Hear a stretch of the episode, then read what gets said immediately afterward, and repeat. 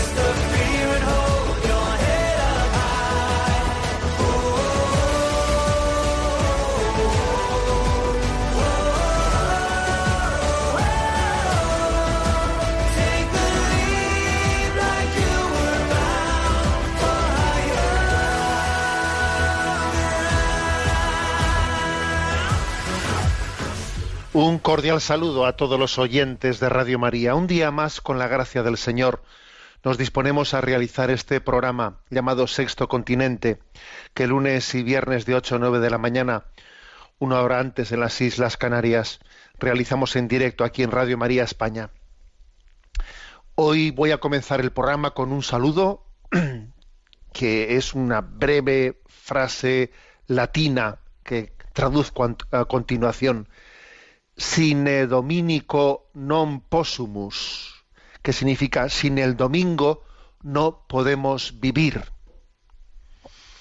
Es una frase que conservamos como oro en paño, pronunciada por los mártires de Abitinia, que en los primeros siglos de nuestra historia, de nuestra historia cristiana, prefirieron el martirio antes que abandonar la Eucaristía en aquellos momentos de persecución, cuando esos mártires de Abitinia les dijeron, no podéis ir a la Eucaristía, está absolutamente prohibido ese culto.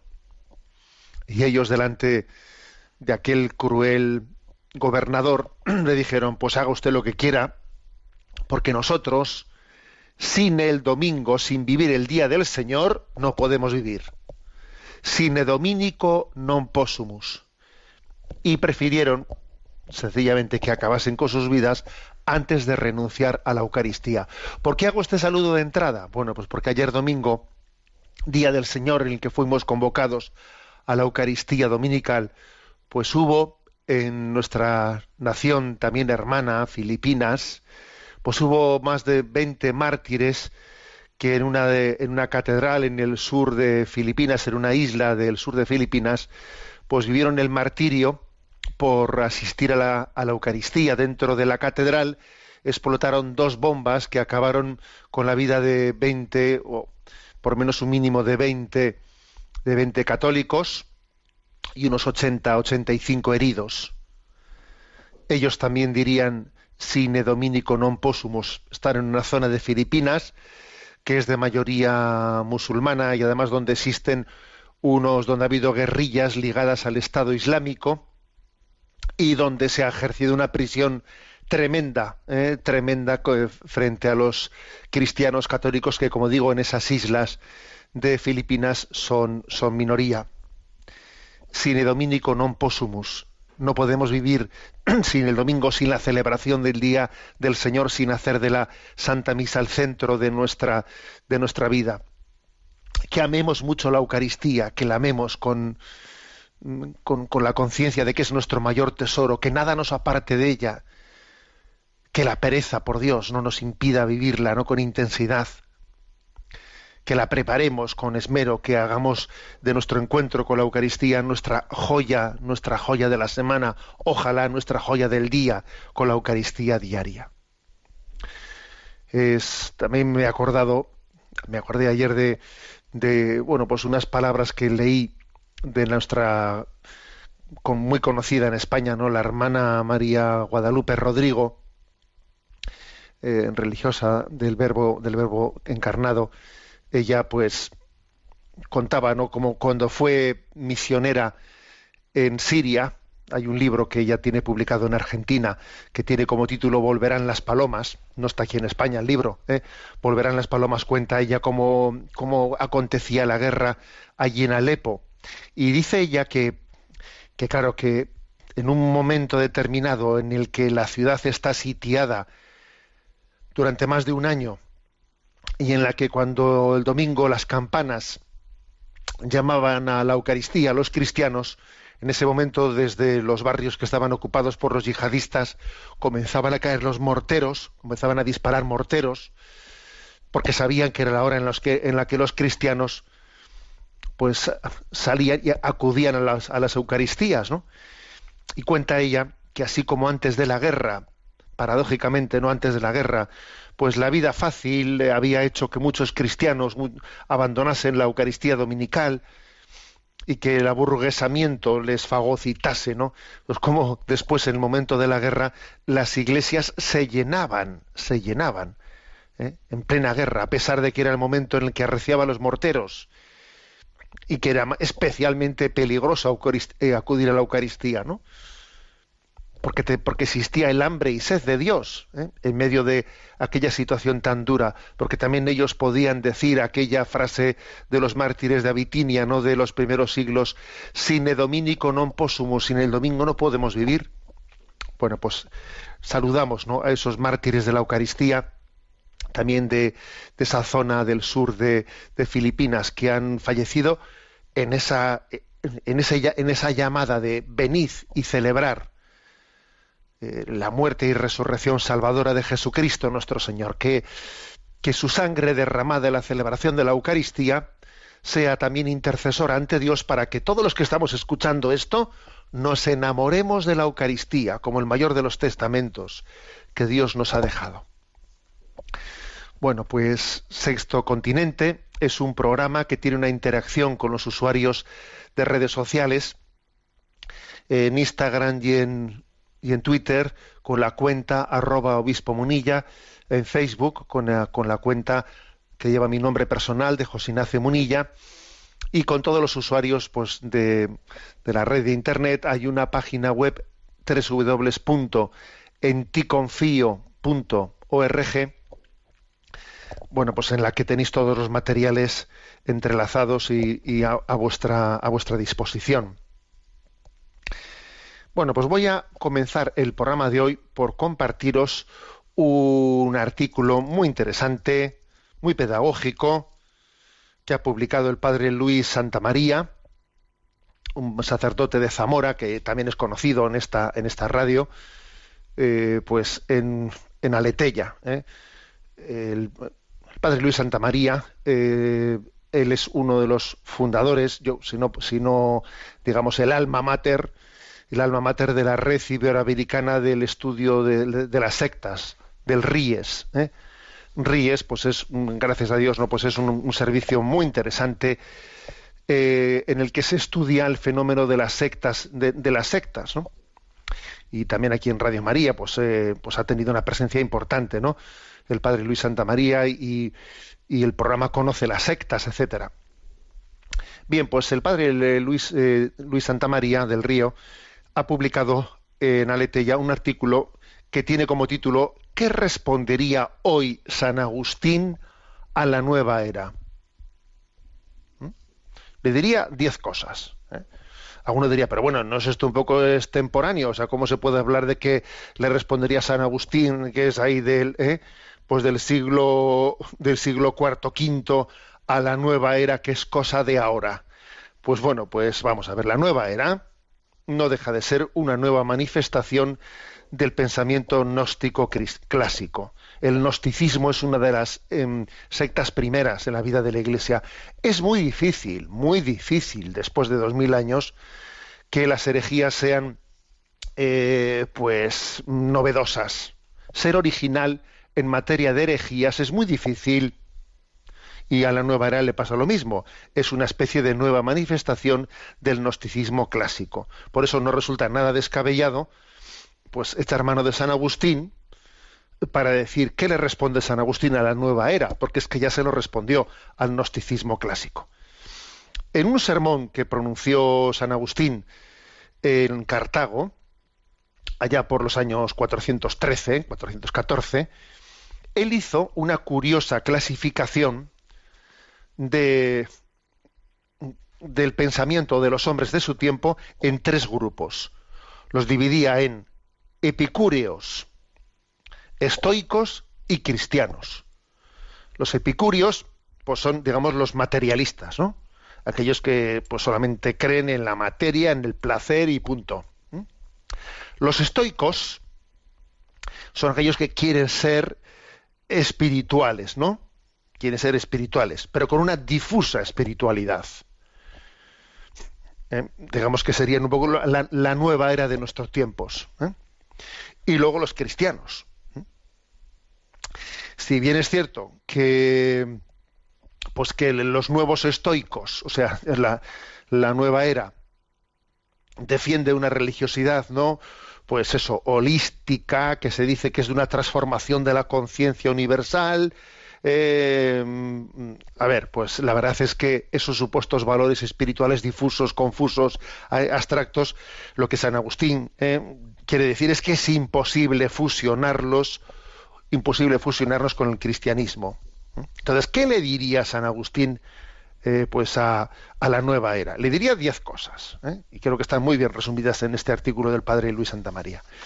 El primero, la salvación es un don, no es fruto de mi esfuerzo. ¿eh? Porque, digamos, los antiguos estoicos, estoicos, se esforzaban por dominar sus pasiones, ser insensibles al sufrimiento, encontrar armonía interior.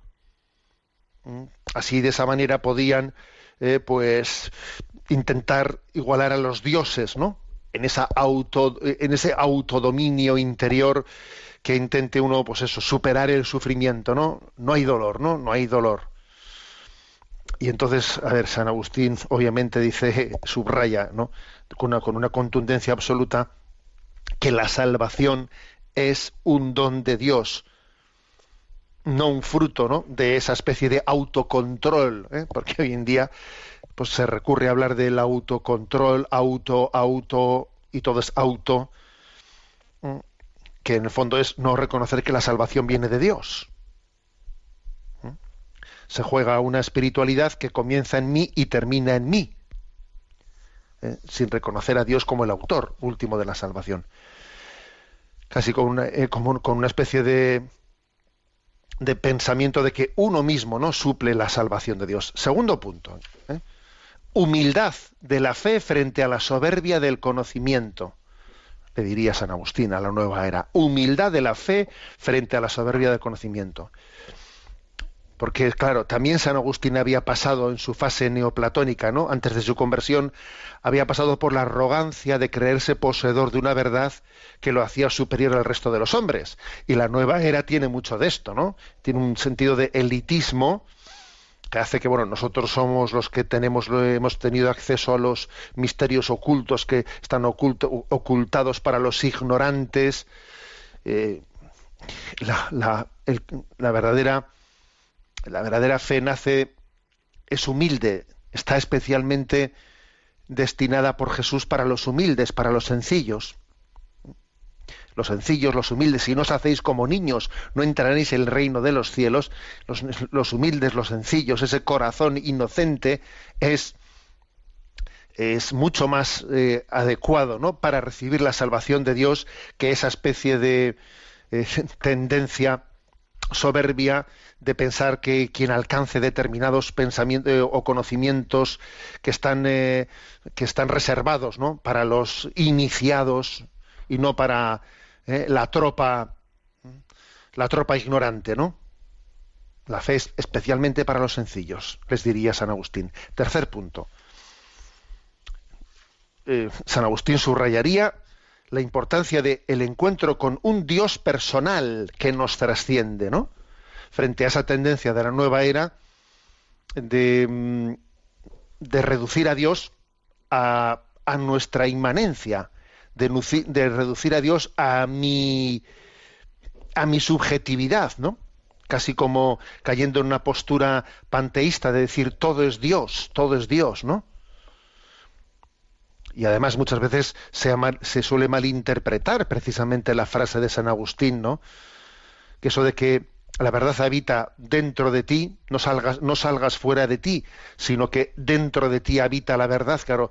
Pero cuando Jesús, pues, perdón, cuando San Agustín dice dentro de ti habita la verdad, no quiere decir que tú seas la verdad, no, tú no eres la verdad, es Dios, es Dios la verdad. Sin embargo, en la nueva era, cuando dice dentro de ti se, se, piensa que eres tú la verdad. No, yo no soy la verdad. Es un Dios personal que me trasciende. Por eso la distinción entre Dios y las criaturas es muy importante. San Agustín respondería a la nueva era, no, es un Dios personal el que habita dentro de ti. No soy yo, es Él que habita en mí. Cuarto, el, eh, Jesucristo, el Dios hecho carne.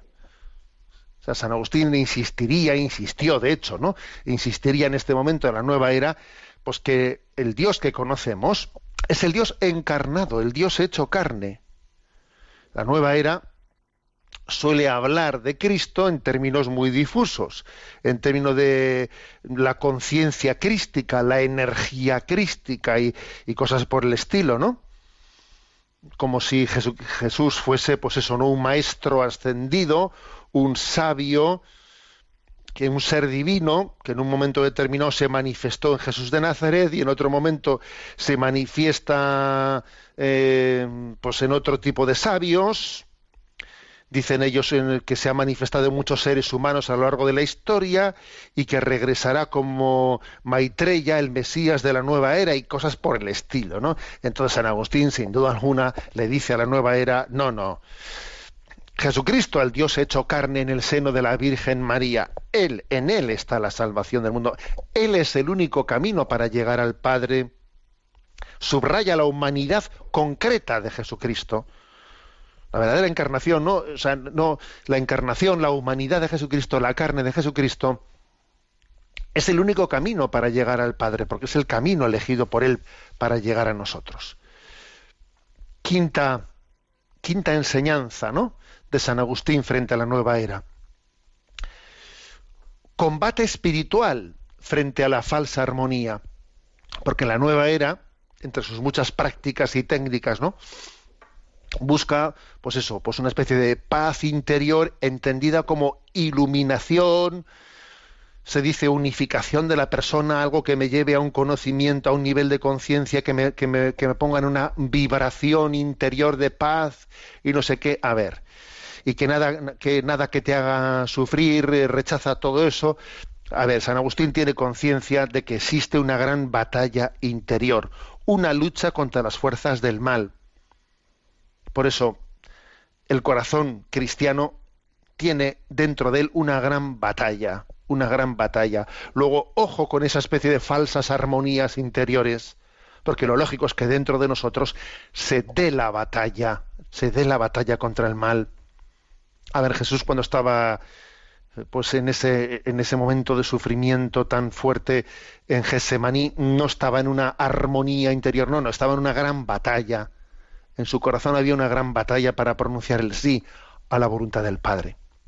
Luego, frente a esa falsa armonía como ideal, no, no, el combate, el combate frente a, la acción del mal dentro de nosotros. Sexto, ¿eh? sexta palabra de Agustín a la nueva era. Frente al determinismo, libertad, porque la nueva era es con frecuencia determinista toda postura esotérica tiende a ser determinista en el fondo.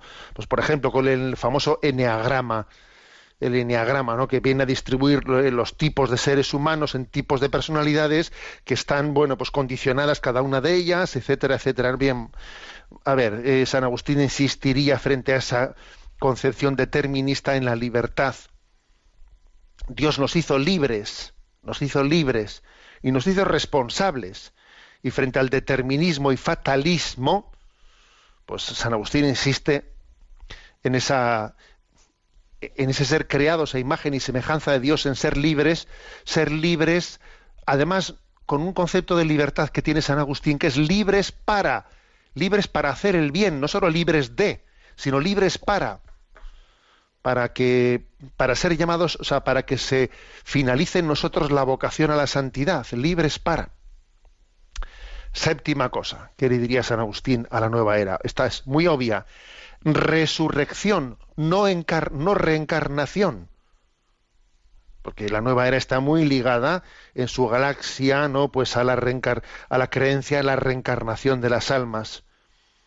Y así de esa manera se difunde entre nosotros. Bueno, pues San Agustín, sin duda alguna, eh, pues insiste en su predicación. Nuestra esperanza es la resurrección de los muertos. Nuestra fe es la resurrección de los muertos. Eh, la fe cristiana es absolutamente incompatible con esa, con esa, eh, con esa creencia en la reencarnación. Y además no es una creencia puntual, sino que está ligada a toda una falsa antropología. Octavo, octava palabra de San Agustín. Iglesia madre, iglesia madre frente al individualismo espiritualista. Eh, pues la nueva era se caracteriza por una concepción de la espiritualidad que, lo que hace es presentarse como la alternativa frente a las religiones institucionales.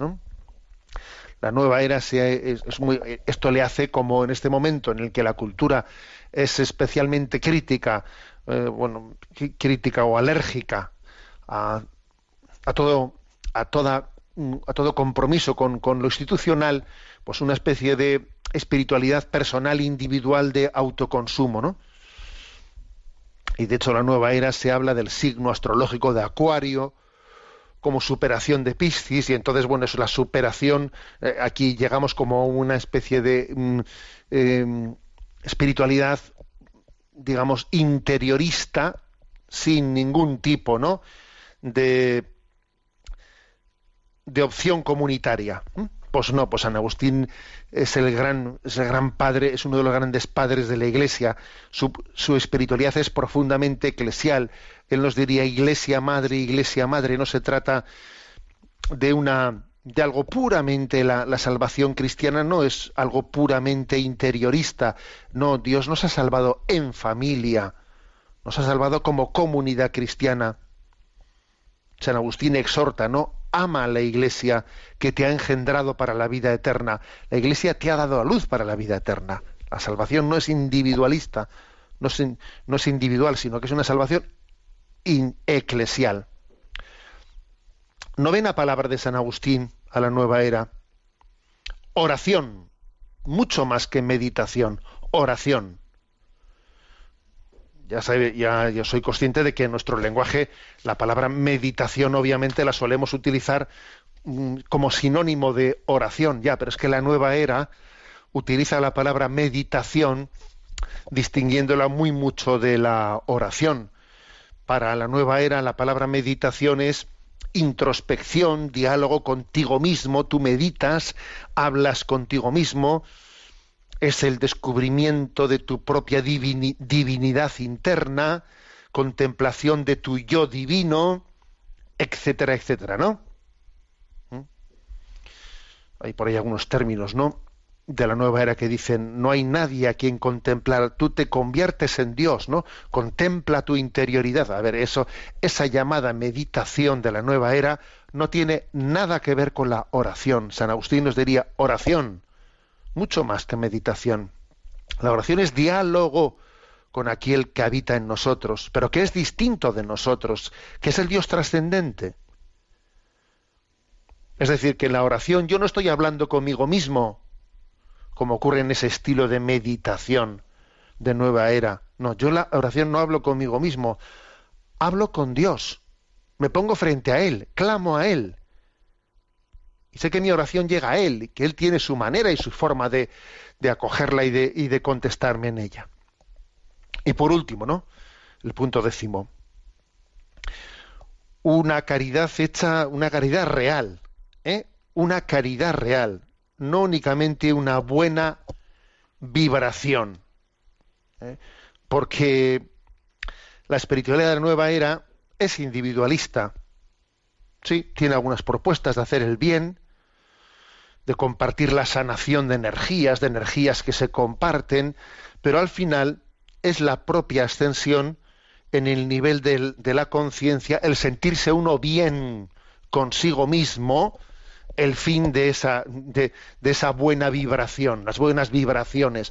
Déjate de buenas vibraciones. A ver, la caridad es el olvido de uno mismo.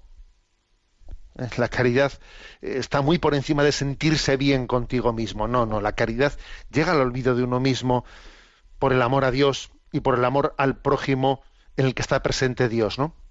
San Agustín lo tiene muy claro, ¿no? Mi amor es mi peso. Pesas lo que amas. ¿Cuánto pesas? Pesas lo que amas. ¿Cuánto vales? Vales lo que amas. Por eso el, amor es un don de Dios que cuando lo recibimos no tenemos eh, tenemos se traduce ese, ese don de Dios en la entrega. El amor cristiano es esa entrega, esa entrega que conlleva el, el olvido de uno mismo. Bueno, pues son, son las diez cosas que San Agustín le diría, ¿no? A la nueva era, que están bien hermosamente recogidas en ese artículo publicado el 16 de enero en, Ale- bajo el título ¿Qué respondería hoy San Agustín a la nueva era? Bueno, queridos hermanos, ayer concluyó la Jornada Mundial de la Juventud eh, realizada en Panamá y se nos ha anunciado que la próxima Jornada Mundial será pues en, en Lisboa. Bueno, pues la verdad es que hemos seguido muy de cerca, también especialmente desde Radio María, la celebración de esa Jornada Mundial de la Juventud. Y el Santo Padre ha concluido con una hermosa oración en la que le ha consagrado a la Virgen María, le ha consagrado los, jóvenes. La voy a leer, que es muy, muy breve esta oración. Santa María, Madre de Dios y Madre nuestra, confío a tu inmaculado corazón a los jóvenes de todo el mundo, que impulsados por el Espíritu Santo quieren ser como tú, alabanza de la Santísima Trinidad hoy y siempre. Humilde sierva de Dios, tú que conoces los retos diarios de tus hijos, las asechanzas del mundo y las seducciones del pecado, sé su celestial intercesora para que puedan derrotar al maligno con la firmeza de la fe. Bienaventurada Virgen María, tus hijos, congregados aquí, provenientes de todas las partes del mundo, quieres ser fieles a tus enseñanzas, vivir el misterio de la Eucaristía y orar a Dios meditando la vida de tu Hijo con el rosario.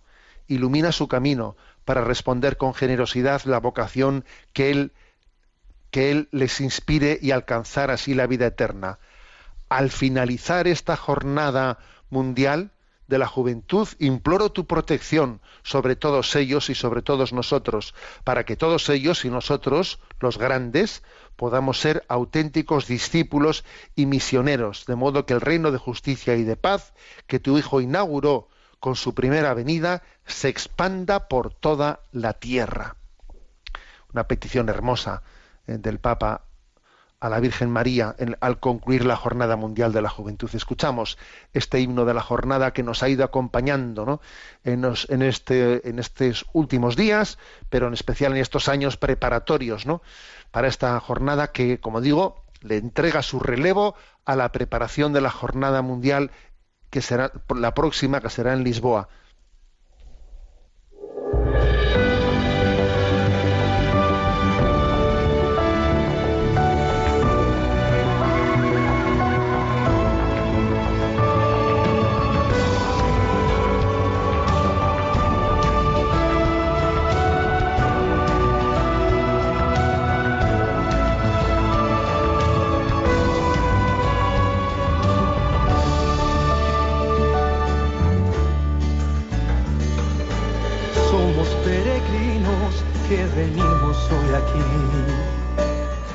Desde continentes y ciudades.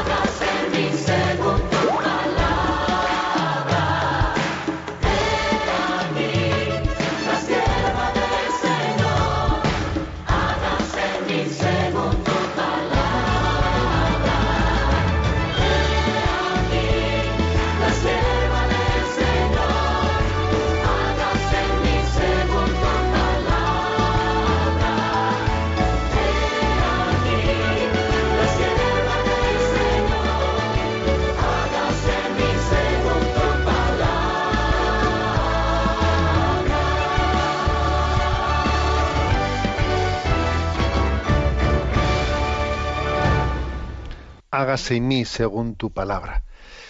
Bueno, pues vamos a dar paso ahora a la presentación de una nueva virtud dentro de este dentro de estos programas que vamos dedicando ya bastante tiempo a la educación de las virtudes humanas.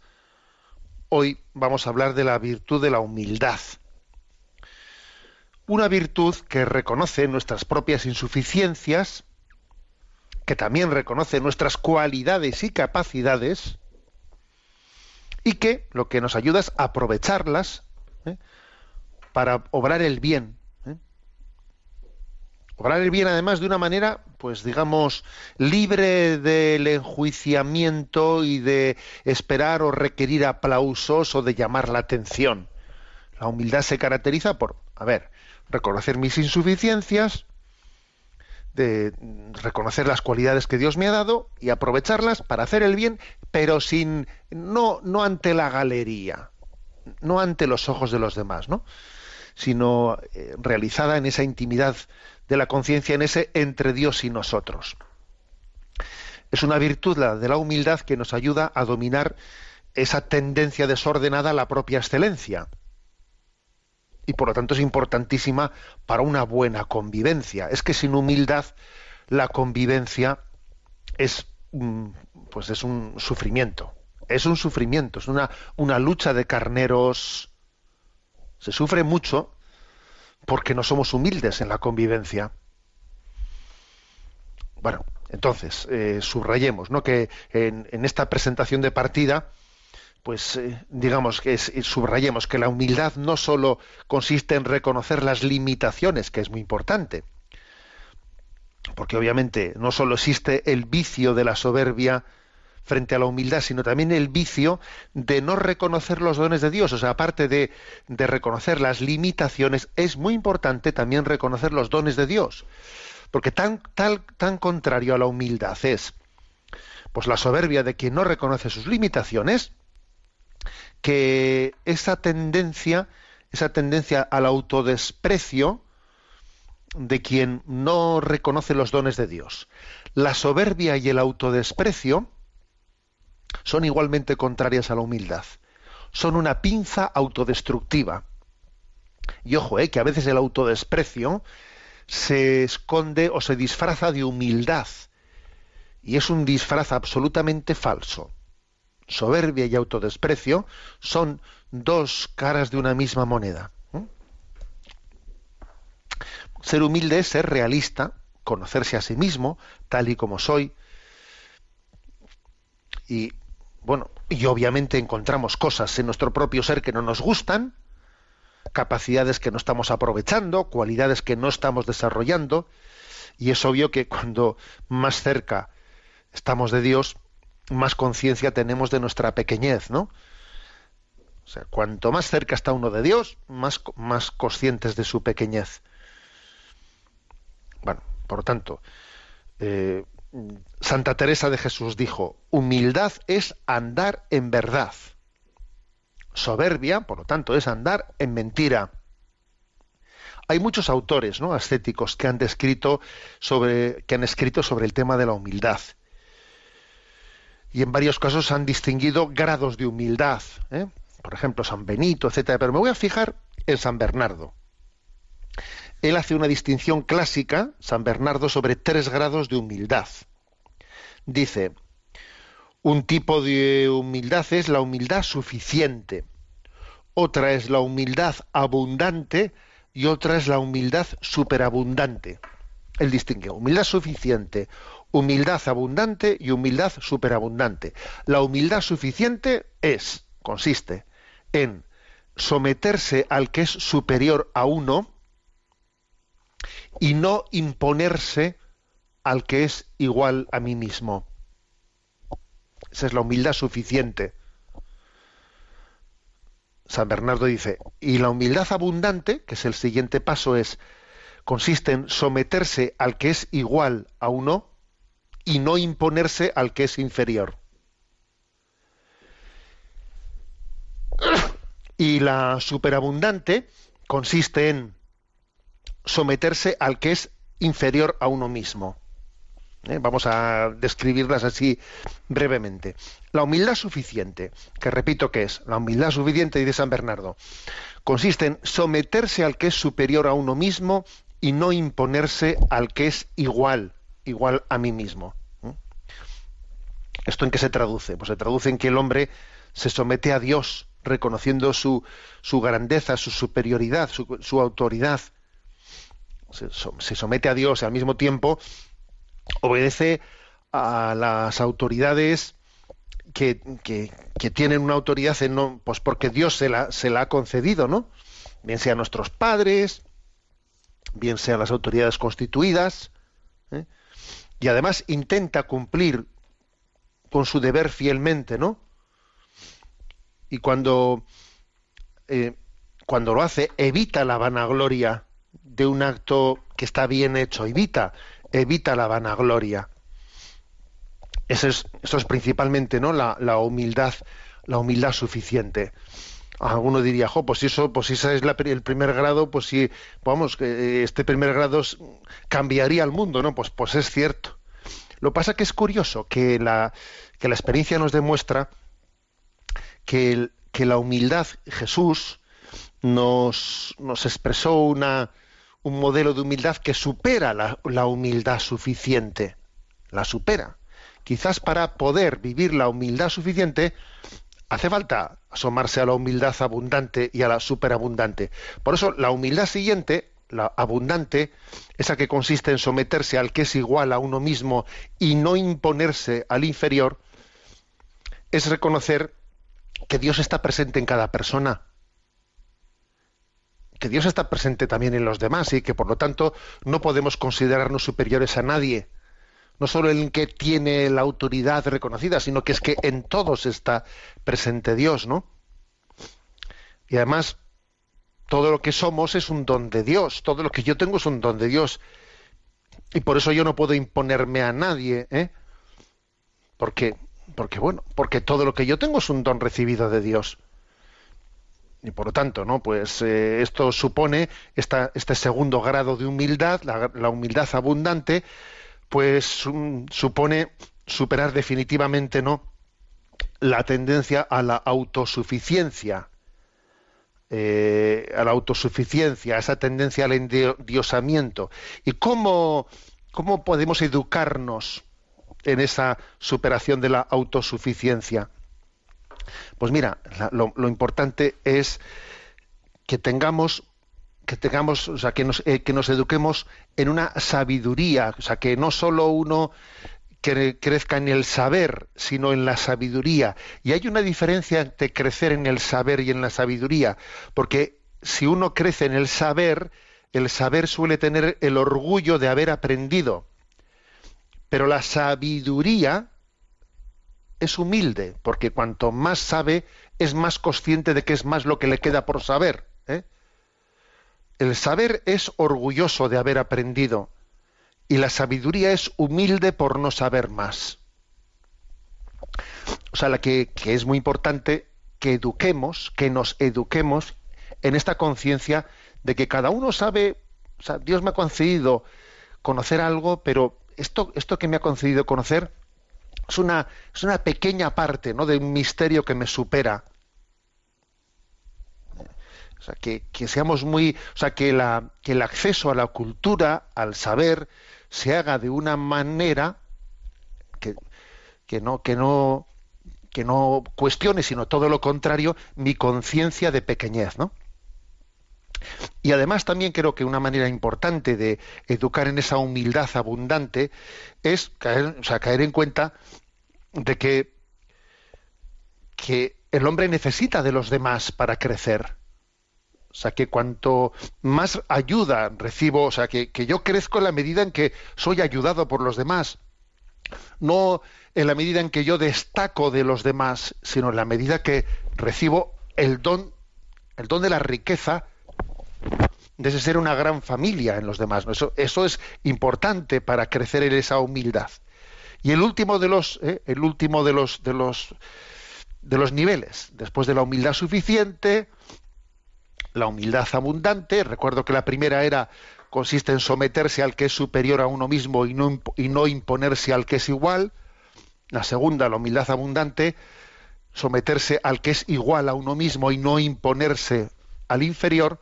La tercera, la humildad superabundante, consiste en someterse al que es menor a uno mismo, que es la humildad de Jesucristo, que es la humildad de Dios,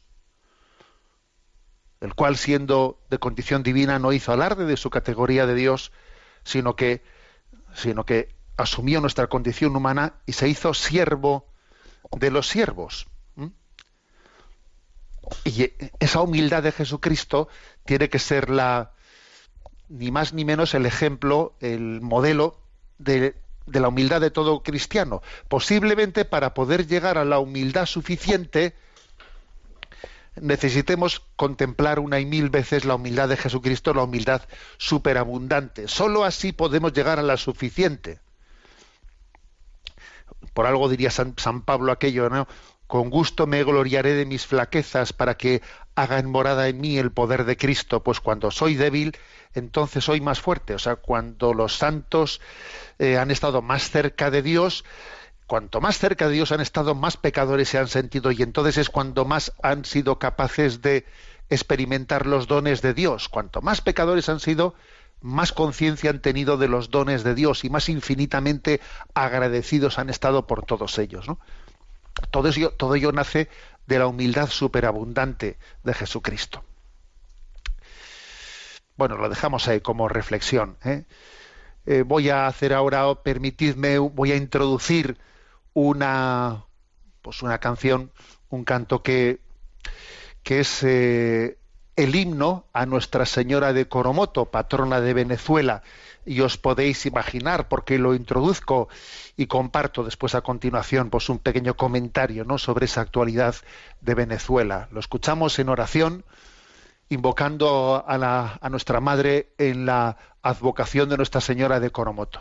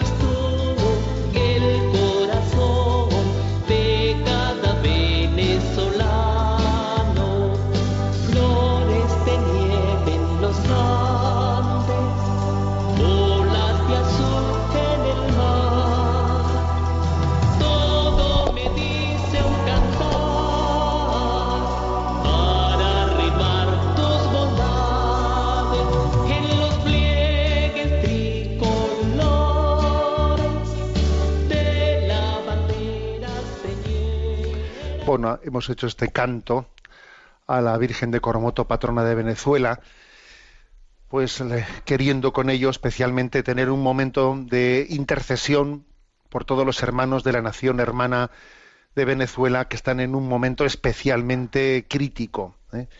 Y hay que decir que la conferencia episcopal venezolana creo que está escribiendo uno de esos, y, bueno, y la comunidad católica en su conjunto, ¿no?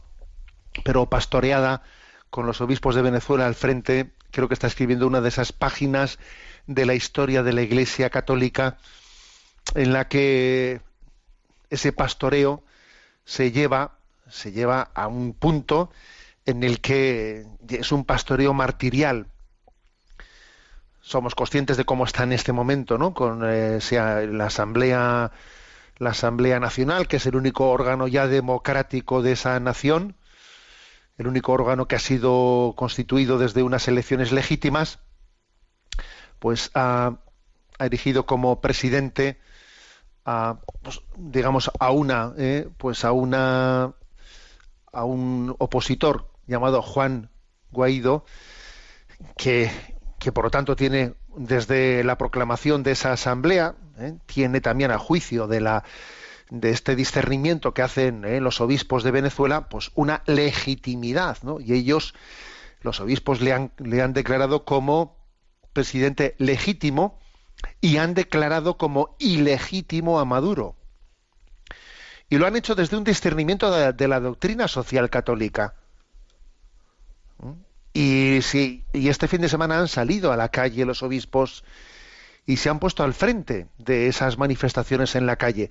Y claro, y algunos dirían, ¿no se han mojado, no se han mojado demasiado? ¿No es demasiado mojarse por parte de los obispos de la Iglesia Católica en Venezuela, mm, digamos, entrar claramente, ¿no? Bueno, pues vamos a ver, es que el que opta por la neutralidad en situaciones de injusticia, elige el lado del opresor. Se puede pretender ¿no? tener una neutralidad en, en, situaciones de máxima injusticia.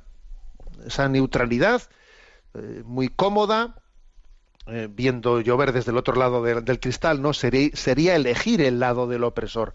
Y creo que estamos viendo pues una, uno de esos testimonios en los que hasta qué punto el compromiso ¿no? con el Evangelio, el compromiso con la doctrina social de, de la Iglesia lleva a bueno pues a, asumir muchos riesgos. Y obviamente los obispos la, la, Iglesia Católica en su conjunto en Venezuela está asumiendo el riesgo grande de, de apostar por los bueno pues por el Evangelio por la justicia por el Evangelio de la justicia y de la caridad. Y en este momento en el que después del gesto de este opositor Juan Guaidó pues sea la comunidad internacional ha anunciado que levanta el bloqueo el bloqueo que impedía la ayuda, la llegada de, de, la ayuda humanitaria, bueno, pues la Iglesia Católica se dispone también a ser el instrumento que, que, pueda que pueda ayudar a la distribución de esa ayuda humanitaria que en este momento llega a Venezuela, ¿no? Están muriendo desde bueno, desde hace mucho tiempo ya, pero desde que ha estallado esta última situación, muchos venezolanos diariamente, el primer día, el primer día, eh, el 23 de enero, ya fallecieron 26 personas y, diariamente están siendo asesinadas muchas personas pues eh, en esta en este anhelo eh, en esta en esta defensa del anhelo de la libertad de esa nación hermana. Tuve también yo un encuentro con los venezolanos aquí presentes pues en eh, inmigrantes aquí entre nosotros en el País Vasco en la catedral pues hace ya hace ya algún tiempo y pude también compartir con ellos no su anhelo de libertad y de justicia. Bueno, nos unimos muy especialmente ¿no? a la nación hermana venezolana. Muy brevemente, porque es que en este caso es muy breve, muy breve, ¿no? Pues el puntito del DOCAT que hoy vamos a comentar, que es el 108, y dice, ¿qué es la justicia? Y responde, la justicia consiste en la voluntad constante de dar a Dios y al prójimo lo que le es debido Eso dice, ¿eh? está tomado del Catecismo eh, de la Iglesia Católica, punto 1807. Dar a Dios y al prójimo lo que les es debido. Esa es la, definición que hace Santo Tomás de Aquino sobre la virtud de la justicia, que la recoge el Catecismo de la Iglesia Católica y que ahora aquí también la recoge pues el DOCAT. Un comentario breve. Cuando decimos eh, dar a Dios lo que le es debido, dar al prójimo lo que le es debido, eh, también eso supone quedarme yo con lo que es debido. Porque una de las, de las mayores tentaciones que podemos tener es pensar que aquí existe como una, claro, eh, un conflicto de intereses. Claro, es que si yo doy al otro lo que le es debido, entonces me quedo yo sin lo que es debido. No, no, eso no es así.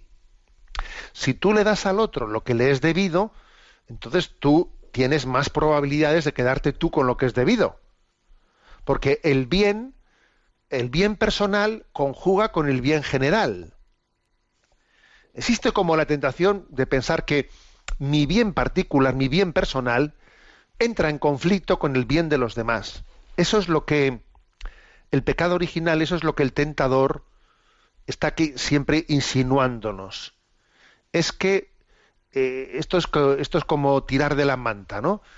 Si tú tiras de la manta o tiras del mantel por tu lado, se, va a descubrir de la mesa el mantel por el otro lado. Si el otro tira el mantel por su lado, se va a descubrir la mesa por el tuyo, porque claro, es como tirar del mantel. Y, y es, esa es la tentación de percibir así, ¿no? Nuestras relaciones. Mientras que la doctrina social de la Iglesia dice, eso no es verdad. Existe un bien común. Y el bien del otro es tu bien. El bien del otro no resta el tuyo, sino que todo lo contrario. El bien del otro posibilita el tuyo, ayuda al tuyo. Luego, darle a Dios lo que, es de, lo que le es debido no es restar de tu bien. No, todo lo contrario. Darle al prójimo lo que es debido no es restar de lo tuyo, no es sumar de, es sumar de lo tuyo. Porque tenemos siempre, ¿no? O sea, es- esta es la gran diferencia entre creer en la justicia, que es una virtud en la que estamos todos integrados, o creer en, mis intereses. No, es que la palabra interés es una es una es un concepto en el que el individuo está desconectado de los demás. No, pero nosotros no creemos en, los intereses, creemos en el, en el bien de justicia. Y el bien de justicia o crecemos todos o decrecemos todos. O todos vamos a una para arriba, o en el fondo todo va a ser para mal unos, unos de los otros, ¿no? Entonces este es el gran... eh. Porque Dios es el autor último de- de todo bien. Y Dios ha pensado en ese bien en un proyecto, en un proyecto comunitario, en un proyecto compartido. Tenemos el tiempo cumplido. La verdad, la bendición de Dios Todopoderoso, Padre, Hijo y Espíritu Santo, descienda sobre vosotros. Alabado sea Jesucristo.